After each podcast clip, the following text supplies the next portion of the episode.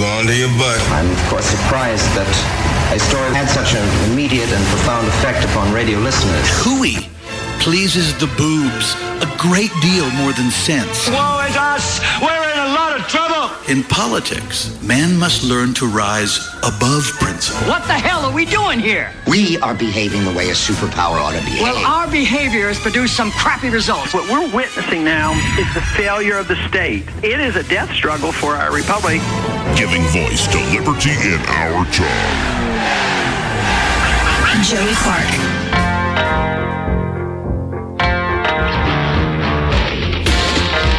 Come on, man, get your bag. We got to go. Man, tell that girl goodbye. Let's get out of here. Oh, welcome to it, folks. Let me talk to you.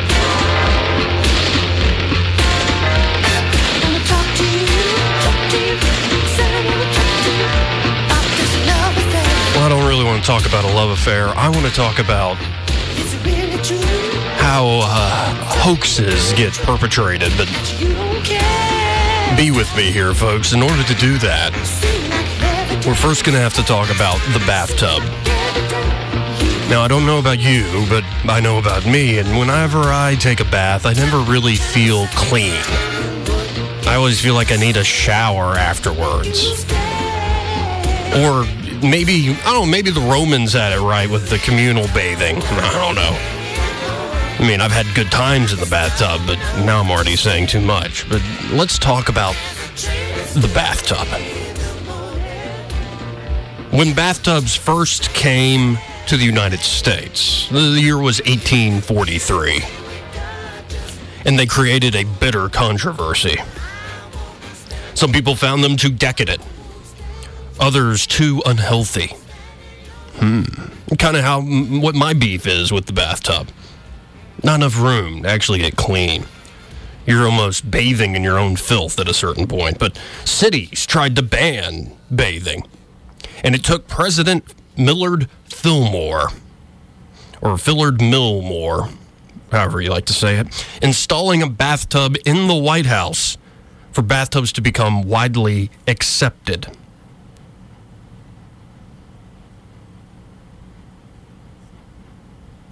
See, bathtubs were first invented by a British aristocrat, Lord John Russell. He invented the bathtub in 1828, but by 1835 was said to be the only man in England who bathed every day. The first American bathtub was installed on December 20th, 1842 in Cincinnati. It was lined with lead and weighed 1,750 pounds, nearly a ton, ladies and gentlemen, and lined with lead. Oh, how little did they know. Bathtubs, after their introduction, did become very controversial. Pundits held either they were an undemocratic invention or an unhealthy one. Philadelphia and Boston both tried to outlaw bathing based on health concerns. But the real reason behind that, you know, public reason, they always harp on public health or public safety, but the real reason was based on income inequality. Only the rich could afford bathtubs, and so the poor were inherently suspicious of them. But eventually, as I said earlier, President Millard Fillmore became a devotee of bathing and installed a bathtub at the White House. And this stirred up the whole controversy again. Opponents made much of the fact that there was no bathtub at Mount Vernon or Monticello, respectfully, the homes of George Washington and Thomas Jefferson, and that all the presidents and other magnificos of the past had got along without any such monarchical luxuries. This history of the bathtub was crafted by one of my favorite reporters and writers, H.L. Mencken. He published this history of the bathtub in 1917 in the midst of World War I. But here's the thing, folks Mencken made everything up. Everything I just went through in the last five minutes was complete nonsense. So it was yes, a joke to entertain himself. Let's write a fanciful, ridiculous history of how controversial the bathtub was and bathing was in the mid 1800s.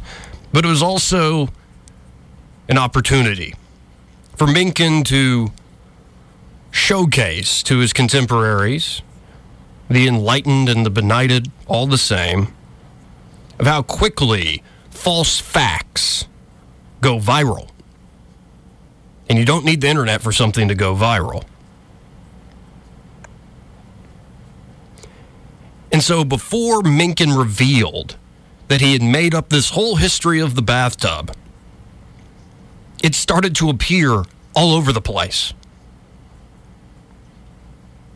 It started to spread, accepted as if it were true. People really believed that it was dividing rich against poor, that some cities thought it was a health concern, that the first bathtub was really 1,700 pounds and mostly made of lead.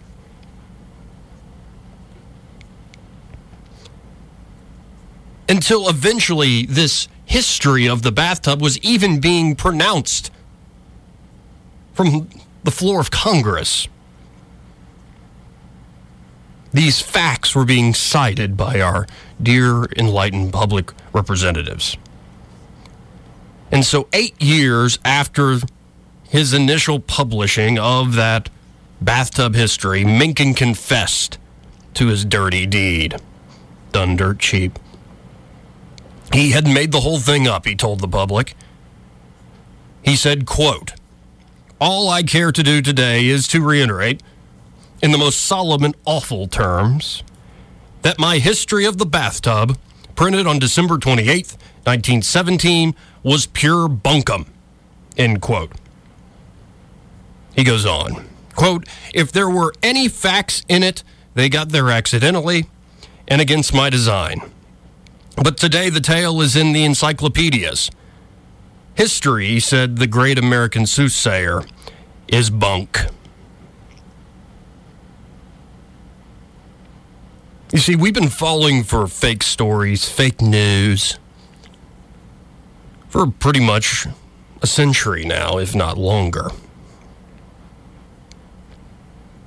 Now, Mencken claimed he didn't know the story would go as viral as it did, but folks, Mencken's fake bathtub story was even cited by, you guessed it, the Washington Post in 2001. And they had to make a retraction. It's a good lesson for today when things can go viral at a much quicker pace. And we must all be very skeptical. Now I'm looking at the TV screen here in the radio studio, and I'm seeing Jussie Smollett. The police are now treating him as a suspect for filing a false police report, among other things. Seems he made the whole thing up. Now, it's one thing to make up a story in a silly manner about the history of the bathtub and Millard Fillmore. Mencken was known as a prankster. Mencken loved satirizing his time. I mean, he wrote a whole essay suggesting that the way we save Christendom in the early 20th century is for everybody to get gently stewed, or in our parlance today, buzzed drunk. He wrote that thing to make fun of all the holy rollers and reformers of his time that you could advance the most ridiculous theory in the service of making the nation and mankind better. So Mencken was known for being a bit of a trickster. And you could see that, you know, having good laugh at the expense of everybody else would be why he would make up a history of a bathtub. But if you make up a fake hate crime, you have to ask yourself why? Why on earth would Jussie Smollett do this? Now, when two opposing sides start to agree, we might be close to truth. Not always. Sometimes we're just all deluded. But today, I saw two respective articles, one in the National Review and National Review, the other in the Atlantic. Both might be considered a little intellectual, but I like that sort of crap. The Atlantic tends to lean more left, National Review more to the right. And both came to the same conclusion that Jussie Smollett realized the only way to really gain fame and notoriety, the only way to really have immense power in today's political struggle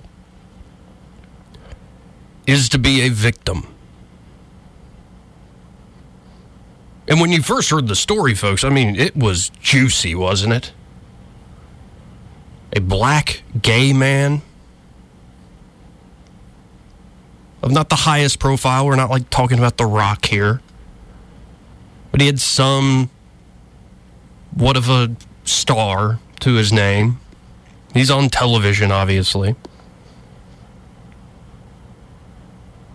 And that wasn't enough. But the story of a black gay man with some fame being beat up, cursed at, with homophobic and racial slurs, and having this done by supposedly white men who are Trump fans. I mean, talk about a story that speaks to our time.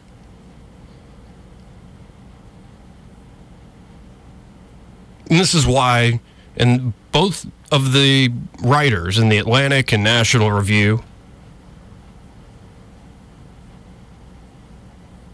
both of them pointed out all sorts of hoaxes that have happened throughout the years. In particular, hate crime hoaxes. And if you listen to me on these airways, I'm not one to be like, oh, I told you so, and that one's fake, and that one's not. And I'm very happy to say I don't know. I saw somebody post a meme earlier today saying sex is great, but I told you so is better, right? No, no, sex is better than being right all along. It is. Most of the time. So this isn't I, an I told you so moment from Joey. This is more why on earth would he do this? Well, let's thread together several themes we've been talking about. I think human beings are much more interested in their stories than the hard truth. Why? Because the world is incredibly complicated. It really is. It's so complicated that if you tried to act like the most objective, distant scientist and skeptic every part of your day, you couldn't function. Wouldn't be possible.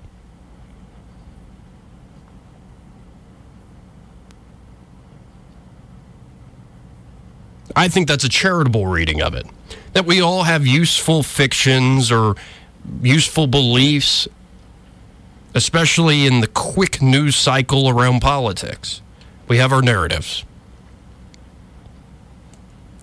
But it's not anything new.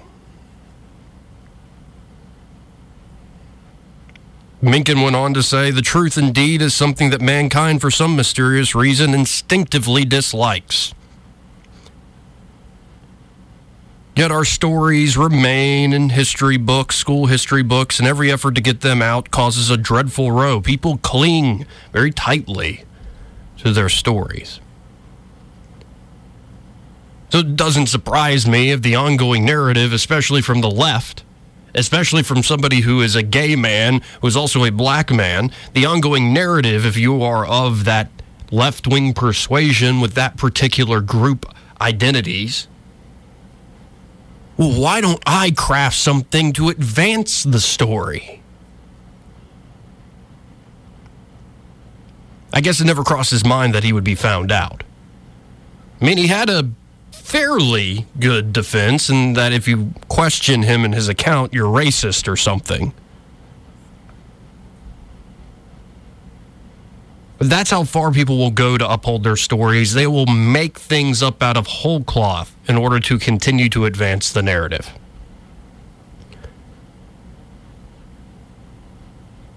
I was talking with Greg earlier today about this. Something I find fascinating. Early history of this country and all the tales we were told about our founders, it's not literally true. George Washington and the cherry tree is not literally true. Ben Franklin with the kite and being and he discovered electricity and the kite was hit by lightning. No. Now, Franklin had done some experiments, but it, this is greatly exaggerated.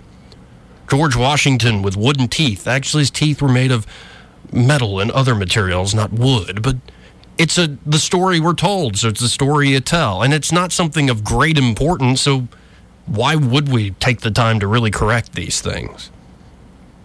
But when it's of such great importance,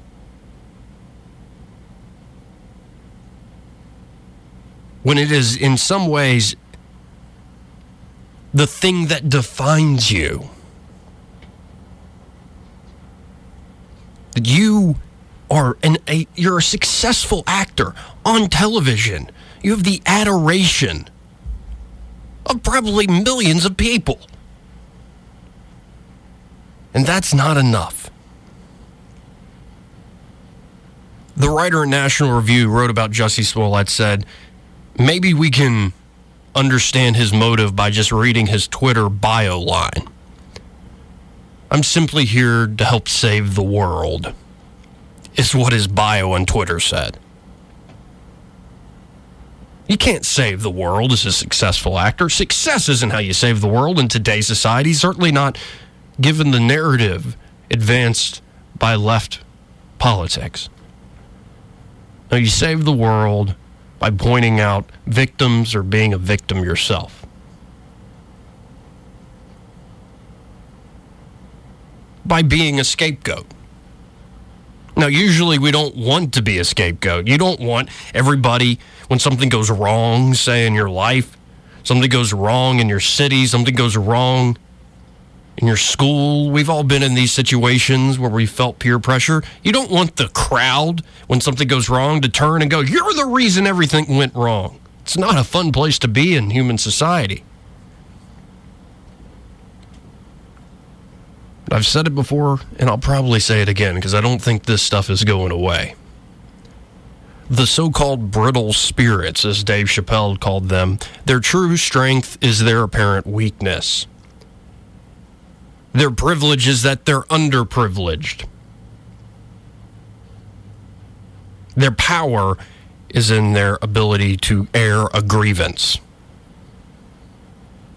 Mixing truth and fiction. Taking things that do actually happen and exaggerating them to a certain extent.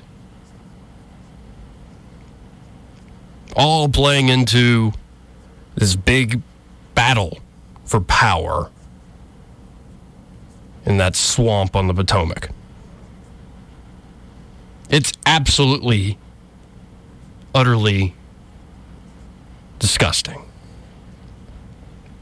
But in a way, not that surprising, not that shocking. It's more the idea that he thought he could get away with it. That Jussie Smollett thought, oh, I could come up with this, and the Chicago Police Department won't find out. Yeah, that was really dumb. But this deeper sense of we have to advance the cause and save the world.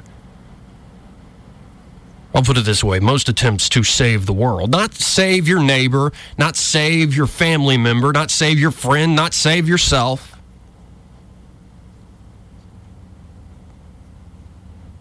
Not help bring clean water to communities that don't have it, or help develop you know, a sound rule of law in a certain country that doesn't have it, so people have opportunity. Not specific goals, but I'm going to save the world. Most attempts that try that holistic approach, we're going to bring out heaven on earth, end up bringing out hell. And one of the first things to be sacrificed in this march to be a victim, in this march to be a scapegoat, to show, look at me suffering, is the truth. Jussie Smollett just took it to an unreal extreme. But a lot of us do it. It doesn't have to be political. We have stories that order our lives, and they could be basic ones. They can be very useful ones.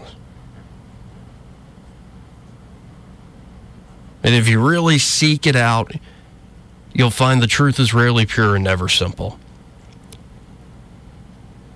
That you weren't looking for the truth, but for your own story to be confirmed, to for it to flourish and flow. For your own bias to be confirmed, if I could put it another way. And hell, I'm not acting high and mighty here, I do it too. But there is something about the trajectory of our politics where we have taken something as good as compassion, something as good as mercy and empathy, and we emphasize those so much that we miss the mark on what other virtues might balance out empathy and compassion, like actual justice, like truth and rationality.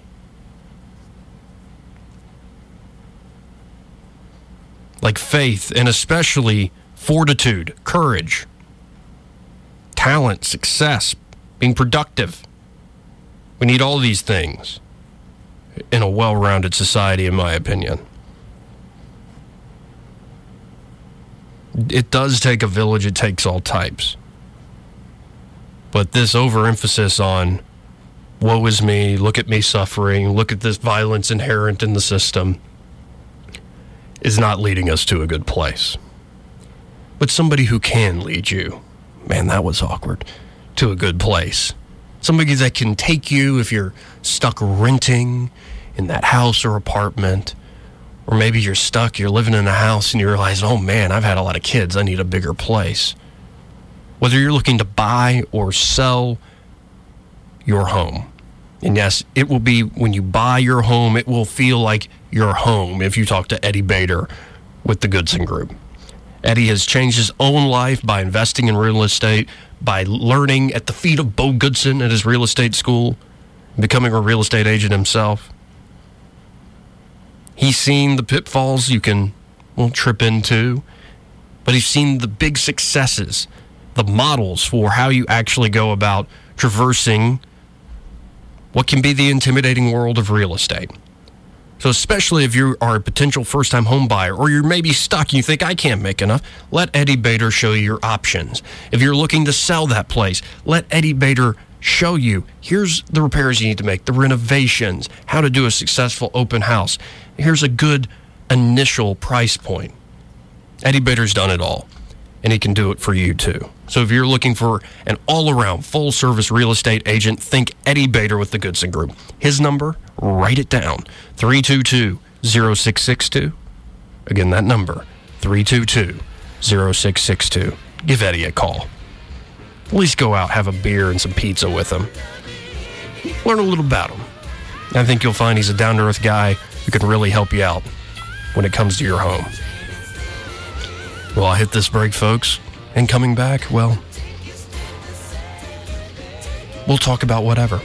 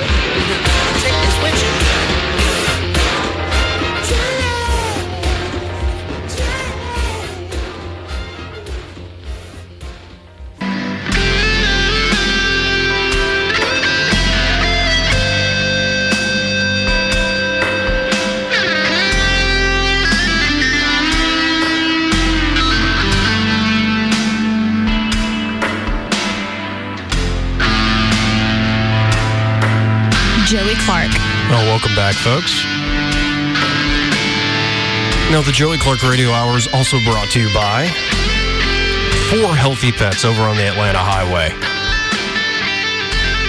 The humble but great little shop right there in the Village East Shopping Center.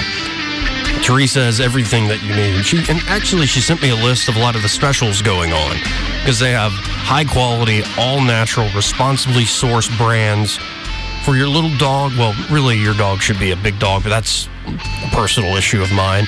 Or your little dog, big dog, little cat, big cat for your pets that you love so much. It'll leave them healthy and happy, leaving you happy and healthy. So, okay, we have a special on the Koa brand. Purchase any two Koa dry mix, get two cans of Koa dog food for free. Nutrisource, buy a 15 pound bag or larger, get one can free. Primal, Pure Vita Cat.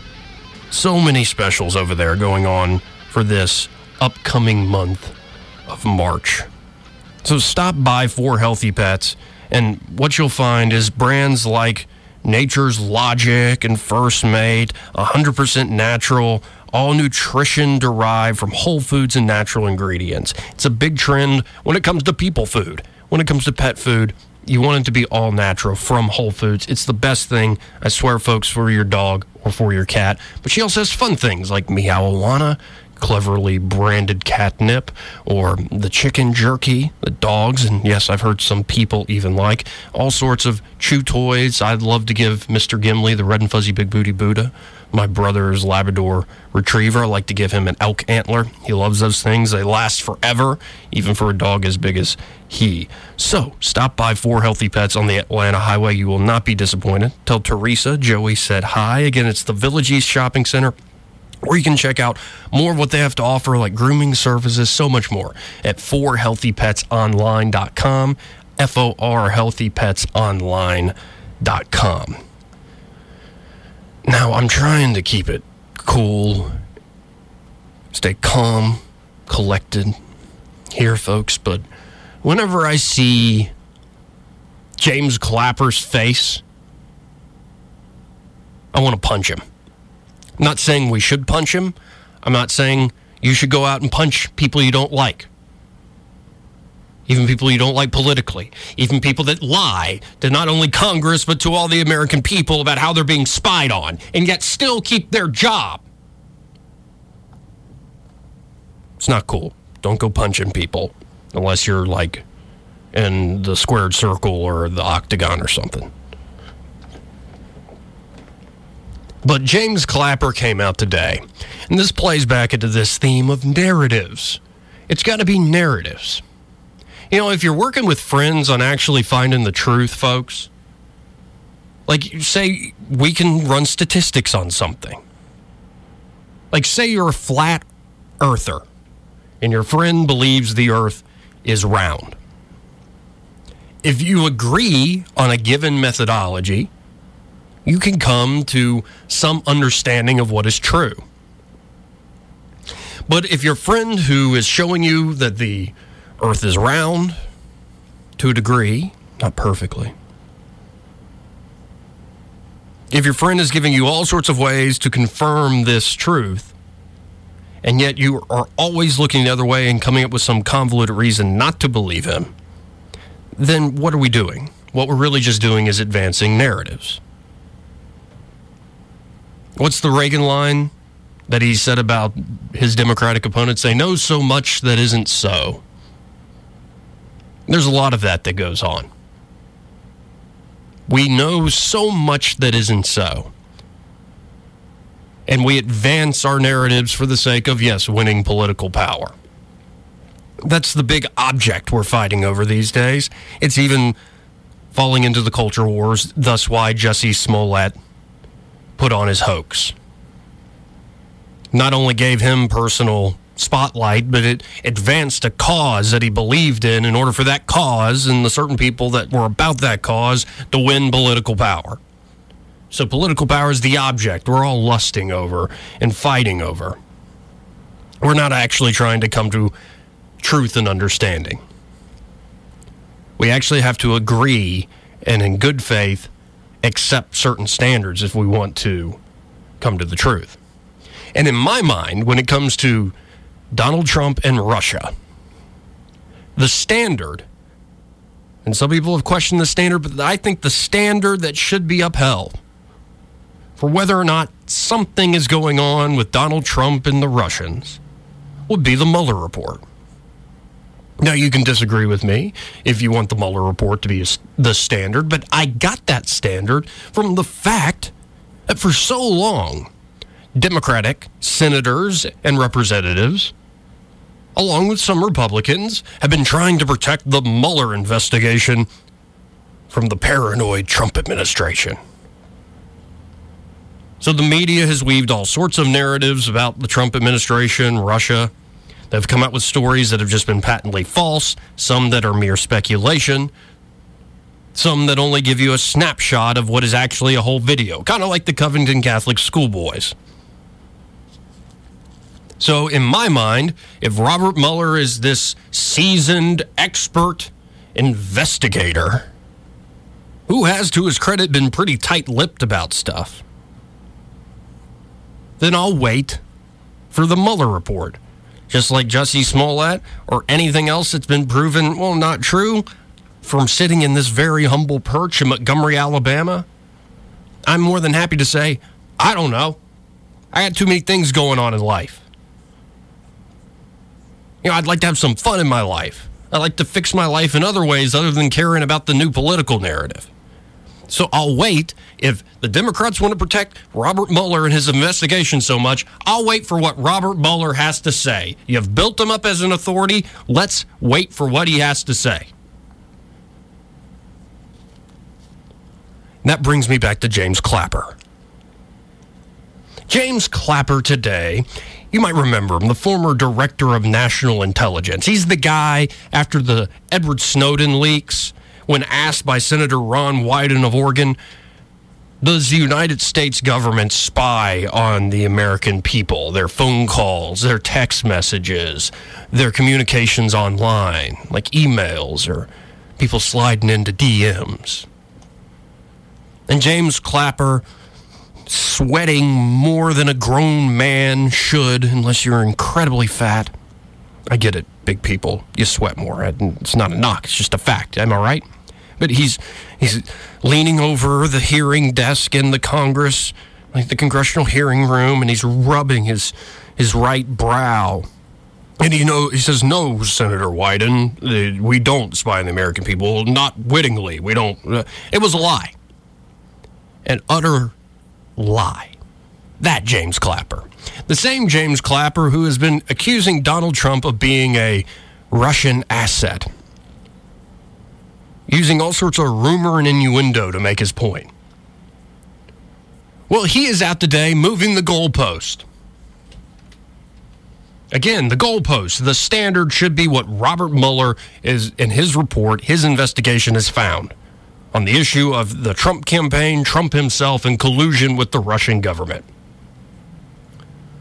And there is word, even from CNN, but they've been wrong about a lot of things, right?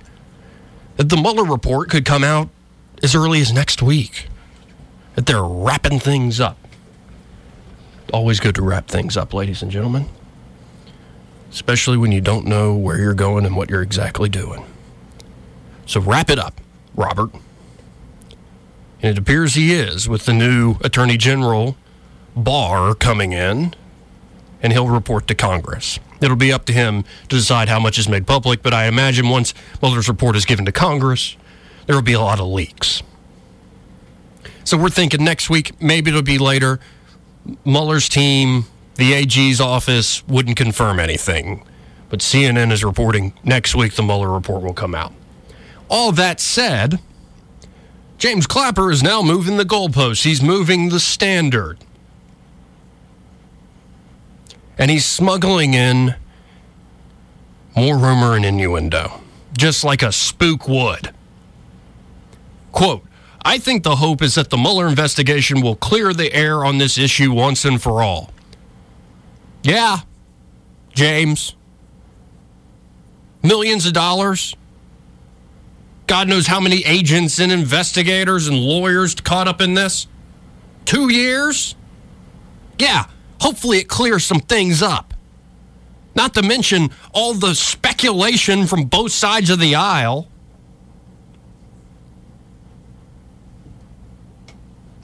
and the polarization further of our population over all this crap that's happening in secret, classified, where the public can't see it for their own good for some reason. Yeah, I hope this guy tasked with clearing this up actually clears it up.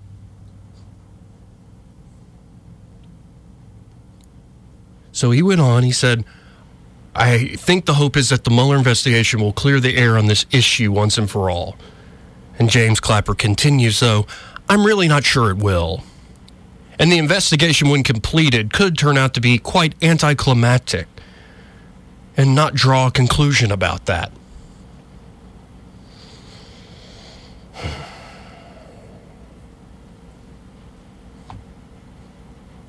Clapper is, of course, a frequent critic of Trump, worked for the last President Obama. And he went on. The strange thing, I think, that has bothered a lot of people, both in and out of the intelligence community, is this strange personal deference to Putin by the president. I speculated in the past that the way Putin behaves is to treat President Trump as an asset. And Trump could be doing this unwittingly. Oh, yeah, like how you were unwittingly spying on the American people and unwittingly lying to Congress and unwittingly lying now and moving the standard and just advancing your own freaking political agenda which really, in my mind, isn't actually all that partisan. It has more to do with protecting the credibility of the intelligence community you ran for so long. So let's move the goalposts. You heard it here from James Clapper, folks. Even when the Mueller report comes out and doesn't show that Trump colluded with the Russians, he still may have colluded with them. And that's exactly what Andrew McCabe is up to as well on his book tour. And why am I so up in arms about this this evening? You know me, folks. It's not because I'm like on the Trump train. I'm a huge Donald Trump fan in every way. I'm tired of the rumor and innuendo. I'm tired of the self serving narratives. I'm tired of stories that nobody, unless you're there, can actually confirm are true or not, and yet everybody has an opinion about them. I'm tired of we, the American people, knowing so much that isn't so, and yet so little that actually is.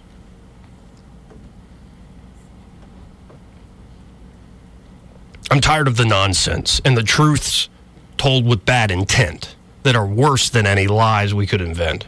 I'm tired of it. I would like to actually have good faith arguments, you know, over the future of the nation, the future of our geopolitical situation. I would like for us to take a step back and argue the basic values of what it means to be an American every once in a while rather than saying this is American or this is un American is just a way to smear your opponents. I'm tired of it. Tired of the partisan hackery. Tired of the demagogues. I'm tired of the national news media that have become more propagandist than they are straight journalists. I'm tired of politics tearing friendships apart and tearing families apart. And I'm tired of equating who you vote for and who you support is your true voice. No, not your individual thoughts, not your individual independent mind and what you're actually doing to make your life better and those right around you, but who you yell at when you watch the news. That's who defines you, right? I'm tired of it. And one would think if there's any scintilla of respect left in the FBI and the Justice Department,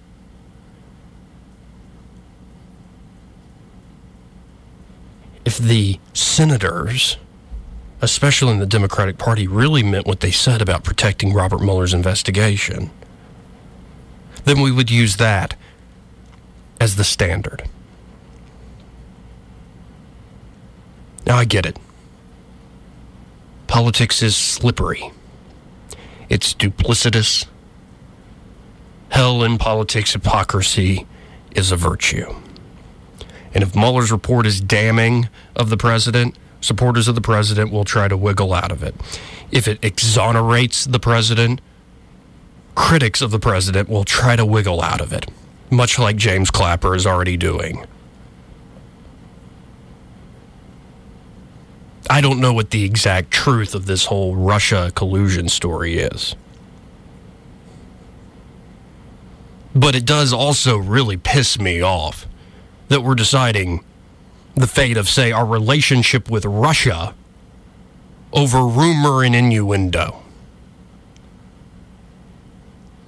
As Vladimir Putin talks about, if the U.S. and its allies moves missiles into Europe, we'll move new missiles into position, not only pointing at European countries, but the centers of decision making in the United States. I'm in Montgomery, Alabama. There's a military base right down the road. I have an inkling of what they do, but not completely.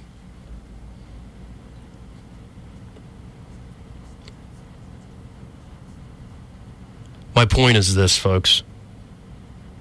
Things like the INF Treaty are very serious. Things like the expiration, believe what, the START Treaty? Generally, our relationship with Russia, that is a paranoid, resentful regional power that can project strength and create mayhem all over the world is more serious than partisan point scoring. I appreciate generally President Trump's willingness to try to work with people, even if he uses tough talk at times. I like that he's meeting Kim Jong un later this month. I hope something comes of it. I like that we're back at the negotiating table with China on trade, because if we can get something done on trade, maybe we can get something done on other issues and avoid this trap of a rising China meeting our power. I would like to see some sort of resolution or at least clear eyed discussion around what United States and NATO policy should be towards Russia. Rather than the hysterical, oh, it's Trump an asset a puppet of Putin. Is Trump's mouth just Putin's holster? It's sad. Sad. Trump derangement syndrome, presidential derangement syndrome. We're obsessed to the point that we're making scapegoats out of ourselves, like Jussie Smollett. It's disgusting. And here's the thing I don't think we'll ever, anytime soon, between Democrats and Republicans vying for the ultimate power pretty much on earth, the presidency, and the executive branch to be more exact and more general at the same time. I don't think there's going to be any good faith agreement anytime soon. Power corrupts. It also doesn't just corrupt good people, it attracts people who are already corrupt. From all sorts of political persuasions and ideologies. There are true believers, but there are also people that use those true beliefs and those narratives that we all rely on to some extent. Whether it's about a bathtub or the President of the United States being a Russian asset or a hate crime in the middle of the night in minus below zero temperatures in Chicago.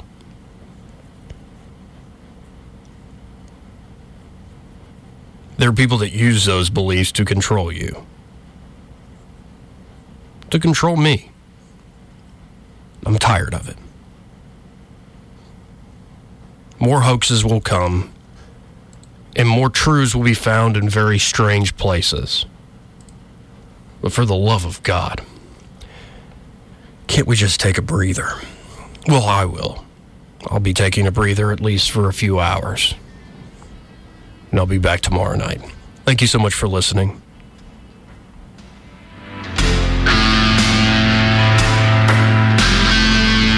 Joey Clark.